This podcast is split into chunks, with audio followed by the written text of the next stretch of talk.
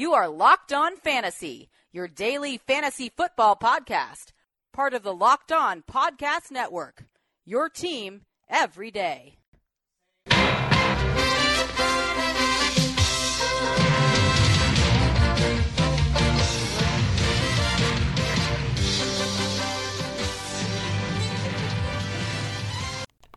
Greetings, everyone, and welcome to another edition of the Locked On Fantasy Football Podcast. As usual, I'm your host, Vinnie Iyer, and when I'm not doing this, I'm writing about NFL and fantasy football for SportingNews.com. Check out the site. We'll get you caught up here on the NFL offseason. Anything you missed, we'll have all the news and things that you need to get there. Well, we're doing that here on Locked On Fantasy Football as well. We're talking about the latest news and notes from around the NFL. We did all the AFC teams, all 16, the latest coming out of them in alphabetical order yesterday. We'll do the same here with the NFC on today's show. So we got you covered, all 32 teams, latest, catching you up to speed, the things that you need to know for fantasy football in your advanced scouting process here in 2020. Once you know what's happening in June, it helps you make better decisions in August when it comes to draft time, that's for sure. So let's dive right into it here with the NFC, and we'll start with the Arizona Cardinals. And this is a team that has a big transition to wide receiver. DeAndre Hopkins, we talked about him in the ADP report. Well, he was going well higher than his ranking, right behind Michael Thomas. Well, the biggest reason is he thinks he's going to have a more productive year away from Bill O'Brien, the Texans, Deshaun Watson. A little bit surprising. I mean, he's pretty darn good, but he's the clear go-to guy for Kyler Murray here, and Murray's going to certainly get on the same page with him and really feed him in high volume. It's going to be a high-volume passing game to begin with. And the other thing behind him is that the Cardinals didn't draft a receiver, so they're looking at trying to get more of these young guys behind Larry Fitzgerald and Christian Kirk. Andy Isabella looks like the leading candidate to be out there in four receiver sets as they go shotgun spread a lot with what they do. They have David Johnson as well, so you have to be careful to Hopkins again. David Johnson is like an extra wide receiver, but I think it's not going to be Johnson and Isabella maybe dominating as much. I think it cuts in more to Johnson. I think Hopkins, however, is going to take advantage that Larry Fitzgerald's fading. He's more of a possession receiver. Christian Kirk has some injury issues, big play guy, so it may not be as reliable, but I think he's going to look to Hopkins. A lot of things to get Hopkins open. Spreading the field is certainly going to avoid those double teams as well. Hopkins is such a smooth route runner with good hands all over the field that Murray's going to trust him. Keep in mind that Murray didn't explode with the receivers that he had last year. Part of it is that Isabella wasn't healthy. Hakeem Butler wasn't healthy. Keyshawn Johnson helped a little bit as a rookie, but not that much. And Fitzgerald getting a little older, slowing down, more possession type. And Kirk having some inconsistency as well, as he had a little bit better chemistry with Josh Rosen, weirdly enough. So Hopkins, again, pointing up here. Isabella looks like the best bet to be that number four receiver, and we'll see if Butler or Johnson are expendable here because of Hopkins' arrival in Arizona. The next team we'll talk about is the Atlanta Falcons. Todd Gurley passed his physical, so he's good to go. So I think he can give you RB2 numbers. I don't want to get too excited. He was a bit touchdown dependent last year. He's getting a little older, has a history of injuries. This is not the greatest Atlanta offensive line and running game in general, and Dirk Cutter's offense simply doesn't allow for a lot of that. You could have some backs cutting his work, but again, Gurley's a touchdown scorer. This team's going to have some points. Gurley being a bit undervalued, but still could be more of a solid RB2 than an RB3. I just wouldn't push him up to RB1 value at this point.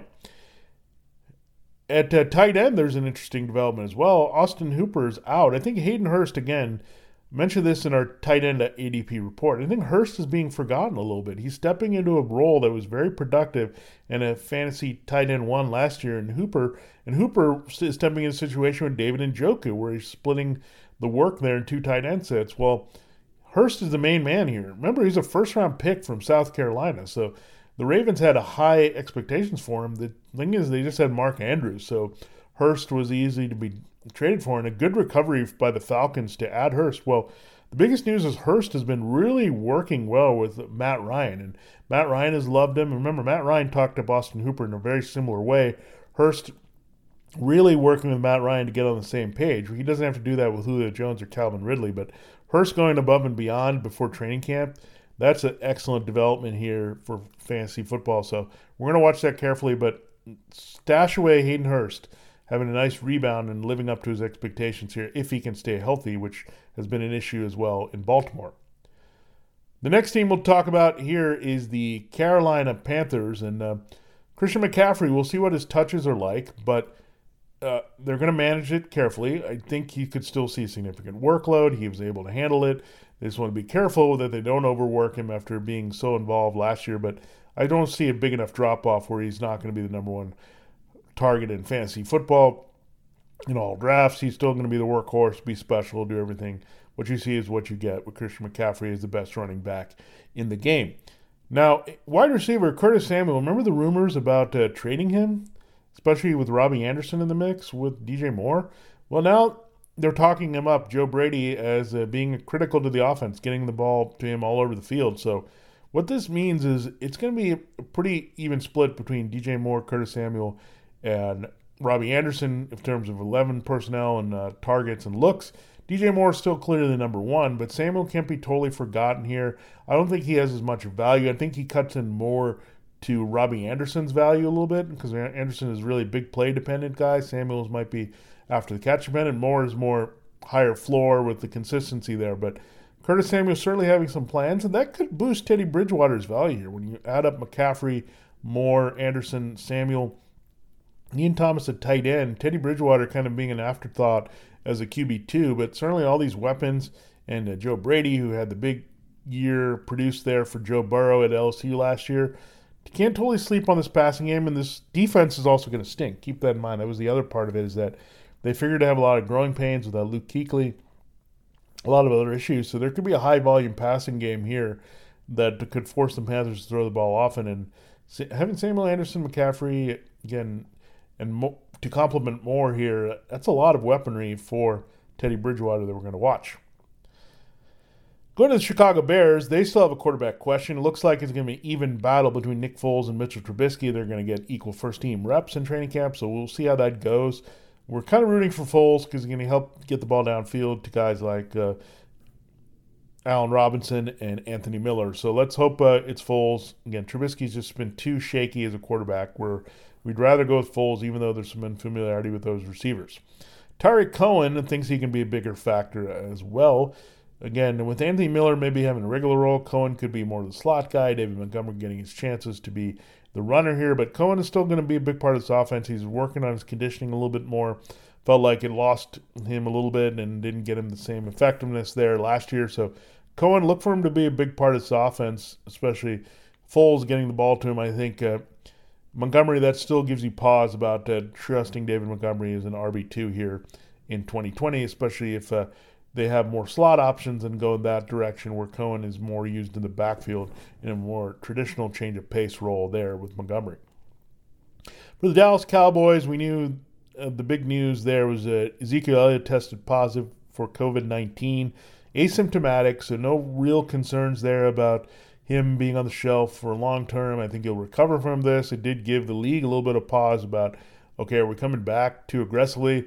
But again, Elliott should be fine. We know that. All good to go. Dak Prescott should be fine. Signed, sealed, delivered soon as well. The deadline is the middle of July for that franchise tag extension here. It's going to come. We know that teams wait as long as possible. The deadline, Dak is also waiting to see potentially Patrick Mahomes or Deshaun Watson might see some action on a new contract as well. So, again, it's worth it to last it long. Looks like he's at least going to be the second highest paid quarterback in the game whenever he signs a deal. I think at some point it's going to be Mahomes and Watson 1-2 ahead of Dak in terms of guaranteed money and average annual salary ahead of Russell Wilson here in 2020. Finally, the last team we'll talk about in the segment is the Detroit Lions, and more evidence that they're going to be more of a three wide receiver set team. Danny Amendola coming back with Marvin Jones in a contract year, and Kenny Galladay looking for a big payday. But T.J. Hockenson, the tight end they're really high on, the first-round pick from Iowa, still dealing with the ankle injury, so still some concerns how healthy Hockenson can be here, and we'll definitely monitor that here in 2020, but he might not be ready for Week 1 if he's still recovering, so Hockenson pumped the brakes. He was still being taken correctly as a low-end tight end 2 here. Good pedigree here, but looks like he's headed to the early part of his career like Hayden Hurst was as a first-round pick for the Ravens. So disappointing there, but Hockenson has immense talent, so if he can get out there healthy, they want to run the ball better, so he's a good blocker and all that sense. So that also hurts in that sense if he's not out there helping. So individual value, running game value, certainly tied to Hawkinson's health here in 2020.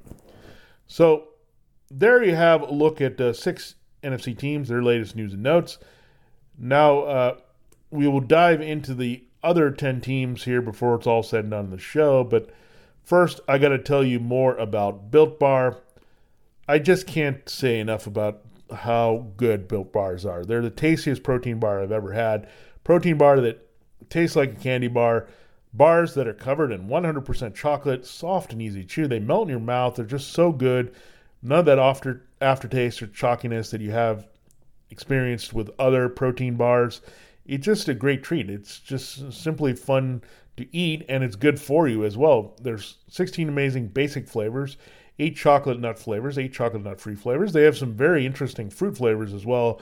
Banana, orange, mango, raspberry, all kinds of good stuff, as well as the traditional flavors there, salted caramel, peanut butter, and mint brownie is a good one as well. Just think about how healthy this is for you. 15 grams of protein in one bar, only 110 calories, 4 grams sugar, 5 grams net carbs. That's what you get in Built Bars. Low calorie, low sugar, high protein, high fiber as well, which is great if you're health conscious. You lose or maintain that weight and still indulge in a very delicious treat that's going to power you through your day and give you the energy you need. It's very easy to get in a Built Bar. Once you get your first box, you want to get more. This is how you get your first box. Go to BuiltBar.com. Use promo code LOCKDOWN. You get $10 off your first order. Again, that's BuiltBar.com. $10 off by putting promo code LOCKED ON there. We'll be right back in a moment to break down the next wave of NFC teams and their latest news and notes. All right, let's continue the show. We'll pick up where we left off. We got through a couple teams in the NFC North. It's time to now turn to the Green Bay Packers. They're up on the list.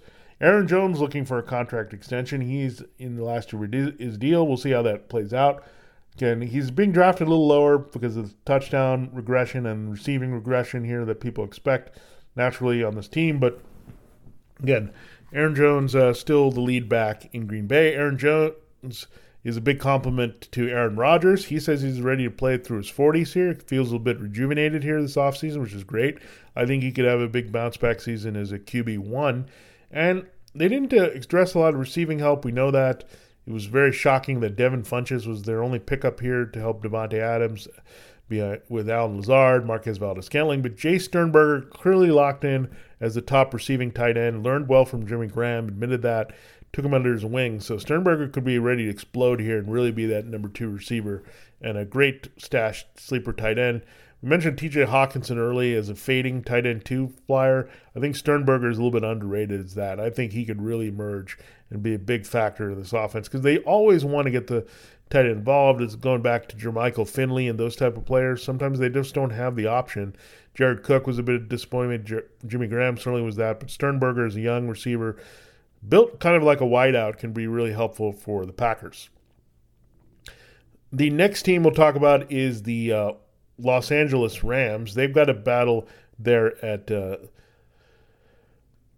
running back here. Darrell Henderson recovering from an ankle injury, so that could slow him down versus the rookie Cam Akers from Florida State. I think Akers had a lot of production left on the table behind a shaky offensive line there, so we'll see how he does here. But he's the favorite to be the lead back here in Los Angeles as a rookie to replace Todd Gurley. Henderson might need some time to catch up with speed. He's a good speed back, could be the change of pace. Malcolm Brown might be your swing backup. He's the most valuable backup beyond Gurley. Sean McVay is talking all 3 of these guys up. So it could be anywhere from Akers getting 15 to 20 touches consistently in game to a full-blown committee here for the Rams. Their offensive line is still pretty good. They have the 2 tight ends that can help. So, again, the Rams' backfield, much interest, but right now Akers has to be the guy going as the potential RB2 in this mix. The next team we'll talk about is the Minnesota Vikings. Dalvin Cook looking for a new contract. He's threatening to hold out here if he doesn't get that $13 million this season. Special back, he finally stayed healthy and produced last year. Did have some injury issues a little bit, but highly productive, the lifeblood of this offense. He knows that they're going to be even more reliant, run heavy on him. It's a good formula for their success. Got them to the playoffs last year, made Kirk Cousins a very efficient quarterback. So Dalvin Cook looking for a big deal. We'll see if that holdout prolongs anything of significance here in camp. Again, it's not a holdout until camp starts and he's not there.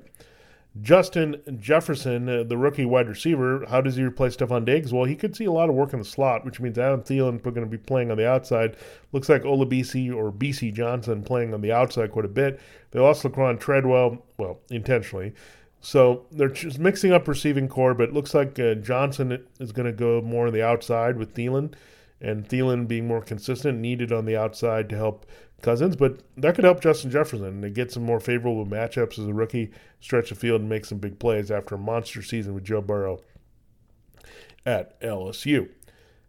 The next team we'll talk about, the New Orleans Saints. The big question mark there is Alvin Kamara. How healthy is? Well, he was not healthy at all last year and still tried to produce at a high level. He played through knee, ankle, and back injuries was the report. So that's incredible that Alvin Kamara was still out in the field as much as he was. He did miss some time, but I think he's in for a big bounce-back season. It wasn't just the touchdown regression that hurt Kamara's value. It was the injuries. So he played through it. I think he comes back, bounces back, and comes back really strong here in 2020. And, again, he's been undervalued, and that's why he's kind of going in the ADP there higher than where he's ranked, and I think he's a guy that is going to keep getting higher and higher. His price is going to be harder to navigate as we get closer and closer to August and when you're actually drafting players. Our final team we'll talk about in this segment, the New York Giants. Looking at Daniel Jones, he's working on ball security, trying to spread the ball around a little bit better. To that end, he's got a good set of three receivers, Darius Slayton, Golden Tate, and Sterling Shepard. Evan Ingram on the way, recovery looks like he could also help being healthy. Only played half a season last year, so good array of weapons. Trying to just protect the ball on the front end so you can take advantage of these good weapons on the back end in this Jason Garrett offense with Joe Judge here in 2020. Looks like you might have a new center, Spencer Pulley. Pretty decent offensive line. They invested a little bit more in that and Andrew Thomas, so should be upgraded here. Pulley can win that job and hold it down with Nate Solder still here in the mix and Hernandez. So pretty good offensive line in the mix here for the Giants. That's going to help Jones as well and Saquon Barkley. Now, Aldrick Rosas, if you're relying on a kicker, he was actually pretty productive last year. Unfortunately, hit and run incident allegedly there, charge there. So we're going to see. I think the Giants could cut ties with him. We know they've had an ugly time with kickers in the past. So they could easily make that pivot away from Aldrick Rosas here. He's a restricted free agent looking for a new deal potentially. So, again, the Giants could be in the market for a new kicker after having some good kicker production there in 2020.